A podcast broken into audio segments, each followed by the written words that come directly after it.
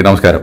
നമ്മുടെ മണി ടോക്സ് ടെക്നിക്കലിൽ നമ്മൾ ഇന്ന് സംസാരിക്കാൻ പോണ മ്യൂച്വൽ ഫണ്ട് എങ്ങനെ വർക്ക് ചെയ്യുന്നുള്ള മ്യൂച്വൽ ഫണ്ട് എല്ലാവർക്കും അറിയാവുന്ന കാര്യമാണ്. ഇപ്പോൾ അത്രയും നല്ല അഡ്വർടൈസ്മെന്റ് നടക്കുന്നുണ്ട്. ഇപ്പോൾ മ്യൂച്വൽ ഫണ്ടിന്റെ അസോസിയേഷൻ കാര്യം നന്നായിട്ട് മ്യൂച്വൽ ഫണ്ട് സഹീഹ എന്ന് പറഞ്ഞ അഡ്വർടൈസ്മെന്റ് എടുക്കുന്നുണ്ട്. ഒത്തിരി സെലിബ്രിറ്റികളെ കൊണ്ടുവന്നിട്ട് അഡ്വർടൈസ്മെന്റ് ചെയ്യുന്നുണ്ട്.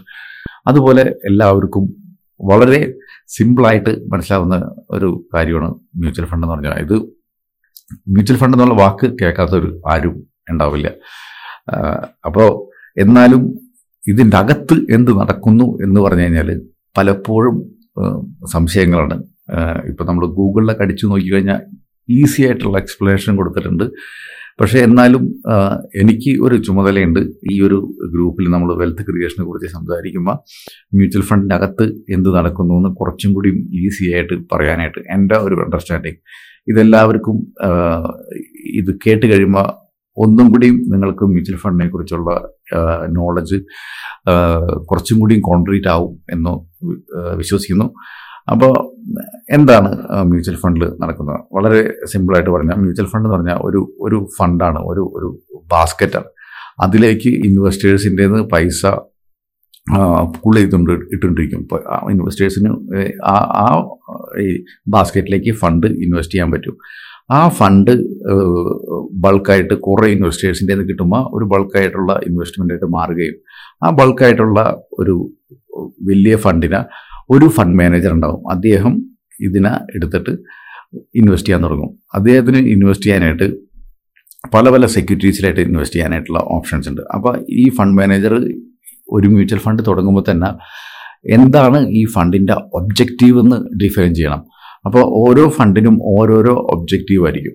അപ്പോൾ ഈ ഇപ്പോൾ ഇപ്പോൾ പറഞ്ഞിരിക്കുക ഇക്വിറ്റിയിൽ മാത്രം നിക്ഷേപിക്കുന്ന ഫണ്ടാണെന്ന് അദ്ദേഹത്തിന് വേണമെങ്കിൽ ഡിഫൈൻ ചെയ്യുക അല്ലെങ്കിൽ ഇത് ഡെറ്റിൽ മാത്രം ഇൻവെസ്റ്റ് ചെയ്യുന്ന ഫണ്ടാണെന്ന് ഡിഫൈൻ ചെയ്യുക ഇനി അല്ലെങ്കിൽ ഈ ഫണ്ട് ഗോൾഡിൽ മാത്രം ഇൻവെസ്റ്റ് ചെയ്യുന്ന ഫണ്ടാണെന്ന് ഡിഫൈൻ ചെയ്യുക ഇനി അതല്ല എന്നുണ്ടെങ്കിൽ ഇദ്ദേഹത്തിന് വേണമെന്നുണ്ടെങ്കിൽ ഡെറ്റും ഇക്വിറ്റിയും കൂടി കൂട്ടി മിക്സ് ചെയ്ത് ഇൻവെസ്റ്റ് ചെയ്യുന്ന ഒരു ഫണ്ടാണെന്ന് ഡിസൈഡ് ചെയ്യുക ഇത്ര ശതമാനം വരെ ഇക്വിറ്റിയിലുണ്ടാവും ഇത്ര ശതമാനം വരെ ഡെറ്റിലുണ്ടാവും ഇതെല്ലാവരും ഫണ്ടിന്റെ ഒബ്ജക്റ്റീവിൽ ഡിഫൈൻ ചെയ്യുക ഈ ഒബ്ജക്റ്റീവ് എന്താണോ അതനുസരിച്ചിട്ടായിരിക്കണം ഫണ്ട് മാനേജർ ഈ ബൾക്ക് മണി എല്ലാ ഇൻവെസ്റ്റേഴ്സിന്റെ നിന്നും കളക്ട് ചെയ്തേക്കുന്നത് നിക്ഷേപിക്കാനായിട്ട്.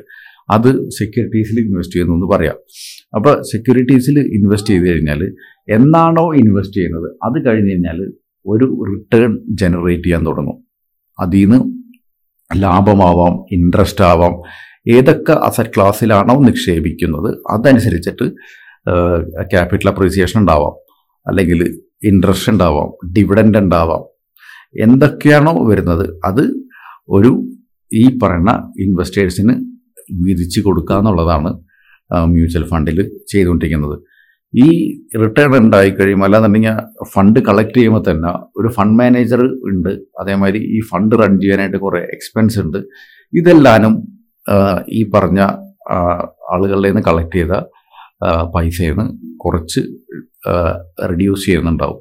ഇപ്പോൾ സാധാരണ കേസിൽ മൊത്തം ഫണ്ടിന്റെ ഒരു ടു പെർസെന്റേജ് താഴെയായിരിക്കും ഈ എക്സ്പെൻസ് വരുന്നത്. അതിനെല്ലാത്തിനും കറക്റ്റായിട്ട് സെബി റെഗുലേറ്റ് ചെയ്യുന്നുണ്ടാവും.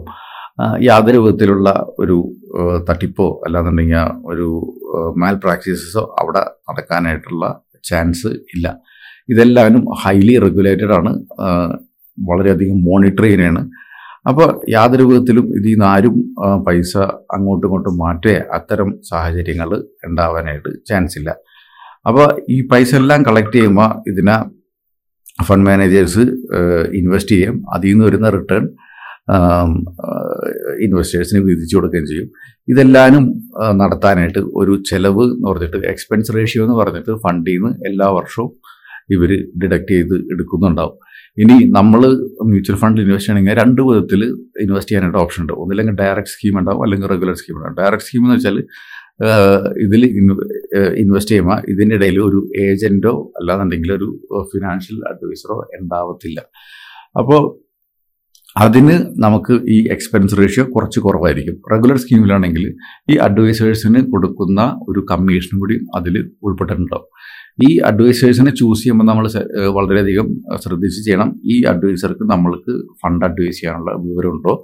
അദ്ദേഹത്തിന്റെ സർവീസസ് എന്തായിരിക്കും? അപ്പോൾ നല്ലൊരു നമുക്ക് ഇൻവെസ്റ്റ് ചെയ്യാനായിട്ട് സമയമോ അല്ലാന്നുണ്ടെങ്കിൽ നമുക്ക് അഡ്വൈസ് ചെയ്യാൻ നമുക്ക് ഇൻവെസ്റ്റ് ചെയ്യാനുള്ള എക്സ്പേർട്ടൈസോ ഇല്ലെങ്കിൽ ഒരു വിവരമുള്ള ഒരു ഡിസ്ട്രിബ്യൂട്ടറെ അല്ലാന്നുണ്ടെങ്കിൽ ഏജന്റിന്റെ സഹായത്തോടെ ഇൻവെസ്റ്റ് ചെയ്യണതായിരിക്കും നല്ലത്. അപ്പോൾ ഇദ്ദേഹത്തിന്റെ എക്സ്പേർട്ടൈസ് നമുക്ക് ഉപയോഗിക്കാനും പറ്റും.